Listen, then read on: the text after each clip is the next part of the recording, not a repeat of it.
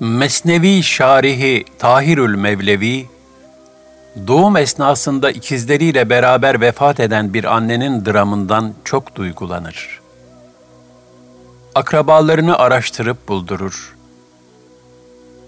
Ben bu üç mevtaya taziye olarak bir kabir taşı kitabesi yazdırmak istiyorum der. Ve anne yüreğinin şefkat ve merhametini şu dörtlüğü ile çok içli bir şekilde ifade eder. Bir kitabe-i sengi mezar. Dünyada der ağuşa ecel vermedi imkan. Etti beni hem makber iki yavrucuğumla. Artık tutarak desti yetimanelerinden geldim sana Rabbim iki öksüz çocuğumla.'' Bir Mezar Taşı Kitabesi Ecel beni iki yavrucuğumla kabir yolcusu eyleyerek, şu dünya hayatında onları doya doya kucaklamaya imkan vermedi. Ey Rabbim! Ben de yetim ellerinden tutup, o iki öksüz çocuğumla sana geldim.'' İbn Abbas radıyallahu anhümadan rivayet edildiğine göre Resulullah sallallahu aleyhi ve sellem şöyle buyurmuştur. Kabirdeki ölü denizde boğulmak üzere olan ve dehşet içerisinde yardım isteyen kimse gibidir. Babasından, anasından, kardeşinden, samimi ve sadık arkadaşından bir dua bekler. Şayet bir dua gelecek olsa, bu onun için dünya ve içindekilerden daha kıymetli ve sevimli olur. Şüphesiz Allah kabir ehline dünyadakilerin duası bereketiyle dağlar misali ecir verir. Dirilerin ölülere gönderebileceği en iyi hediye ise onlar için istiğfar etmek ve onlar adına sadaka vermektir. İbn Abbas radıyallahu anhuma şöyle rivayet eder. Resul Ekrem sallallahu aleyhi ve sellem Efendimiz iki kabrin yanından geçerken onlar hakkında ikisi de azap görüyorlar. Ancak onların zannına göre büyük bir günahtan dolayı değil. Birisi söz götürüp getirdiğinden, diğeri de küçük abdest bozarken icap ettiği surette korunmadığından dolayı muazzep oluyor buyurdu.'' Akabinde yaşlı bir hurma dalı istedi. Onu ikiye ayırdı ve daha sonra bunları kabirlerin başına birer birer dikti. Sonra da sözlerine şöyle devam etti. Kurumadıkları müddetçe onların azabını hafifletmeleri umulur.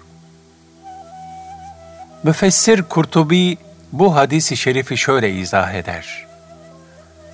Hadisin kurumadıkları müddetçe kısmı, o dalların yaş kaldıkları müddetçe tesbih ettiklerine işaret etmektedir. Nitekim alimlerimiz şöyle demişlerdir.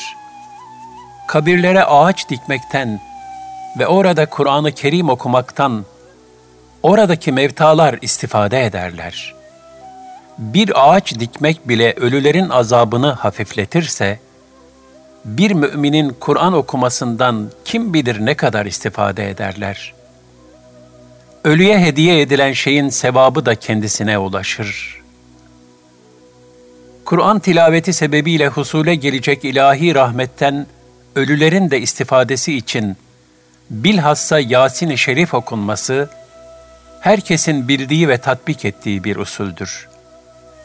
Nitekim hadis-i şerifte şöyle buyurulur. Yasin, Kur'an'ın kalbidir. Bir kimse onu Allah'ın rızasını ve ahiret yurdunu talep ederek okursa, muhakkak günahları bağışlanır. Ölülerinize de Yasin suresini okuyunuz.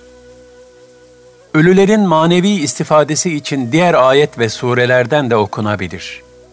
Buna dair rivayetlerin bir kısmı şöyledir. Sizden biri vefat ettiğinde, onu fazla bekletmeden kabre götürünüz. Defnettiğiniz zaman da biriniz başucunda Fatiha suresini, Ayak ucunda da Bakara suresinin son kısmını Amener Resulü'yü okusun. Ala bin el-Leclac, sahabe-i kiramdan olan babası Leclac'ın vefatı esnasında kendilerine şu vasiyette bulunduğunu rivayet etmiştir. Beni kabre koyduğunuz zaman Bismillahi ve ala sünneti Resulillah Allah'ın adıyla ve Resulullah sallallahu aleyhi ve sellemin sünneti üzere seni Hakk'a emanet ediyoruz deyiniz. Ve üzerime toprak atınız. Başımın ucunda Bakara suresinin evvelini ve son kısmını okuyunuz. Şüphesiz ben Abdullah bin Ömer'in bu uygulamayı güzel gördüğüne şahit olmuştum.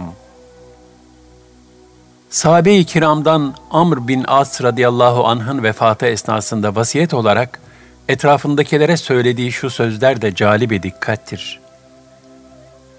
Beni kabrime defnettiğiniz zaman bir deve kesip etini parçalayacak kadar mezarımın başında bekleyin ki sizin varlığınızda yeni hayatıma alışma imkanı bulayım ve Rabbimin elçilerine vereceğim cevapları hazırlayayım.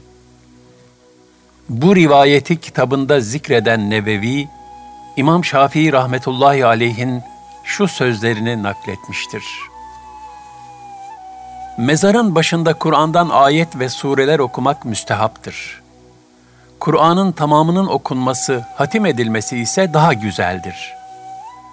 Bütün bu rivayetlerden anlaşılacağı üzere kabirleri ziyaret etmek, orada bulunanlara selam verip dua ve istiğfarda bulunmak, onlar adına hayır ve hasenat yapıp Kur'an tilavet etmek, mevtalar için bir rahmet vesilesidir. Kur'an-ı Kerim'de Rabbimiz bizden önce ahirete intikal etmiş mümin kardeşlerimiz için şöyle dua etmemizi tavsiye eder. Ey Rabbimiz!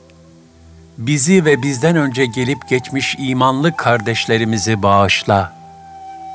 Kalplerimizde iman edenlere karşı hiçbir kin bırakma. Rabbimiz, şüphesiz ki sen çok şefkatli ve çok merhametlisin. El-Haşr 10 Hazreti Peygamber ve ashab-ı kiramın kabir ziyaretiyle ilgili söz ve tatbikatı, bu hususta ifrat ve tefrite düşmeden nasıl davranılması gerektiğini bizlere göstermektedir.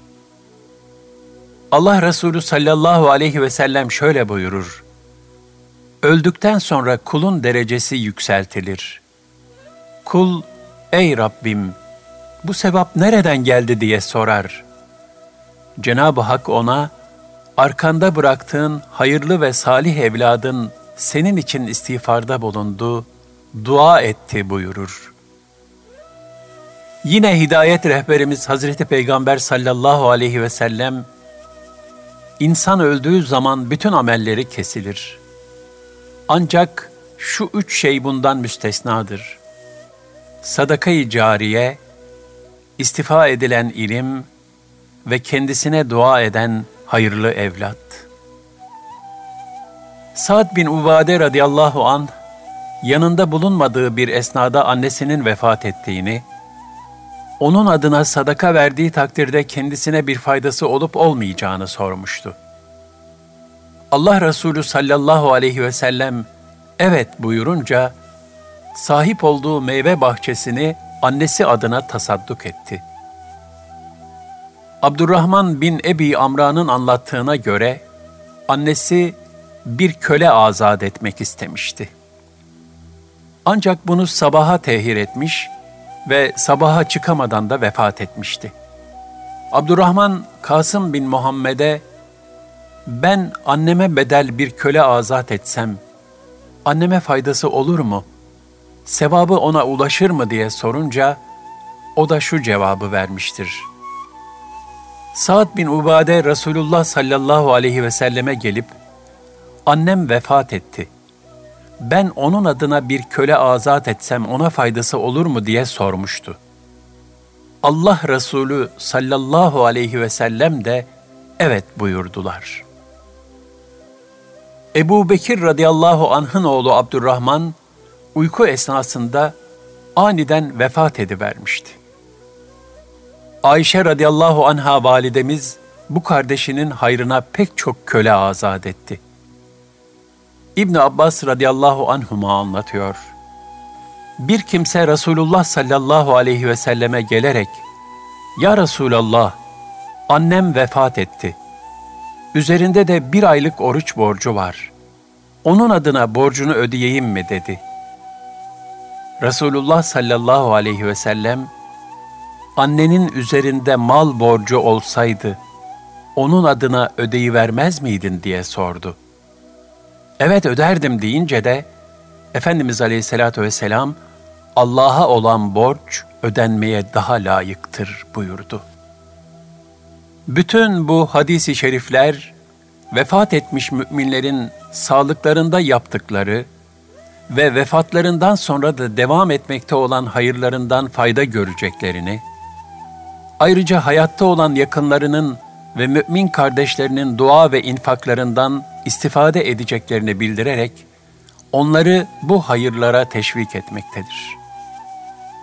Velhasıl İslam, insanın fıtrat ve ihtiyaçlarına göre kaideler koymuş, hiçbir şeyi ihmal etmemiştir.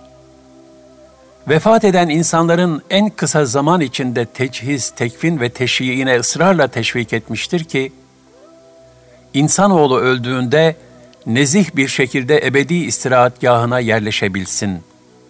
Aksi takdirde insanın mükerremliğiyle bağdaşmayan manzaralar ortaya çıkarak insanların huzuru kaçabilir.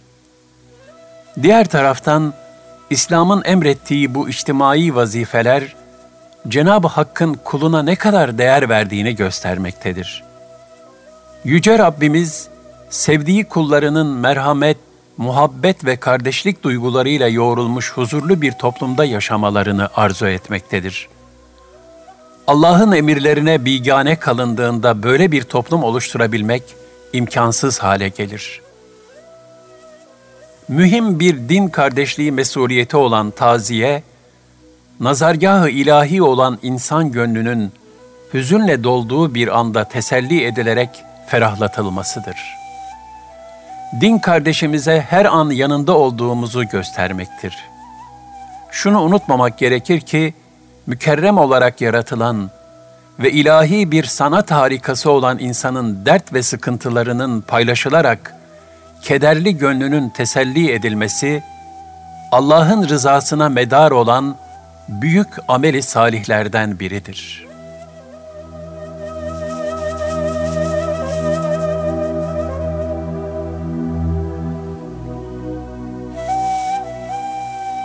Hayırda yarışmak ve acele etmek. İnsanoğluna sayılı günler halinde lütfedilmiş olan hayat nimeti, ilahi bir imtihan vesilesidir. Akıllı insan, bu kıymetli ve mahdut imkanı en güzel şekilde ve dolu dolu geçirmenin yollarını arar. Nitekim Hazreti Ebu Bekir radıyallahu an şöyle buyurmuştur. Dünya müminlerin pazarı, gece ile gündüz sermayeleri, güzel ameller ticaret malları, cennet kazançları, cehennem de zararlarıdır. Ahiret gününe kat'i bir imanla inanan bir Müslüman, amel defterini hayırlarla doldurabilmek için hayat sermayesini en verimli bir şekilde kullanmalı ve daima ameli salih işleme gayreti içinde bulunmalıdır. Karşısına çıkan her türlü hayır imkanını Cenab-ı Hakk'ın bir lütfu olarak değerlendirmeli, bulunmaz bir fırsat bilmelidir. İnsanların bazı hayırlara iltifat etmediğine bakarak aldanmamalı, imkan bulabildiği her hayra koşmalıdır.'' Nefsani arzularının esiri olmuş bir insan, bütün dünya menfaatlerini kendisinde toplamak ister. Böylece Allah'ın vaat ettiği ahiret nimetlerinden gafil kalır. Cenab-ı Hak bu kullarını şöyle ikaz buyurur. Hayır, doğrusu siz çar çabuk geçeni, dünya hayatını ve nimetlerini seviyor, tercih ediyor ahireti ise bırakıyorsunuz. El-Kıyame 20-21 Şu insanlar çar çabuk geçen dünyayı seviyorlar da, önlerindeki çetin bir günü, ahireti ihmal ediyorlar. El-İnsan 27 Nefsini kötülüklerden arındıran, Rabbinin ismini zikredip namaz kılan felaha erer. Fakat siz dünya hayatını tercih ediyorsunuz. Halbuki ahiret daha hayırlı ve daha bakidir, ebedidir. El-Ala 14-17 Sadi Şirazi, insanı badirelerden badirelere sürükleyen dünya ihtirasını ve menfaat perestliği şu teşbih ile hülasa eder. Mide derdi olmasaydı hiçbir kuş tuzağa düşmezdi. Mevlana Kuddisesi ruhta şu misali verir. Nice balık vardır ki su içinde her şeyden eminken boğazının hırsı yüzünden oltaya tutulmuştur. Dolayısıyla insan dünyalık telaşına kapılarak ahireti unutmamalıdır. Hayır işlerinin karşılığı umumiyetle ahirete kaldığından nefs ve şeytan insanı aldatarak bu hususta gaflete sevk etmektedir. Ayet-i kerimede şöyle buyrulur. Her canlı ölümü tadacaktır. Yaptıklarınızın karşılığı ecirleriniz ancak kıyamet günü size tas tamam verilecektir. Kim cehennemden uzaklaştırılıp cennete konursa o gerçekten kurtuluşa ermiştir. Bu dünya hayatı ise aldatma metaından başka bir şey değildir. Ali İmran 185 Allah Teala bu hususta kullarını ebedi kurtuluşa erdirecek yolun hayırda yarışmaktan geçtiğini şöyle ifade buyurur. Hayır işlerinde yarışınız.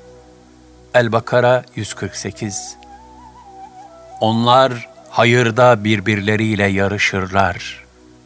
Ali İmran 114 Rabbinizin mağfiretine ve takva sahipleri için hazırlanmış olan göklerle yer genişliğindeki cennete koşun.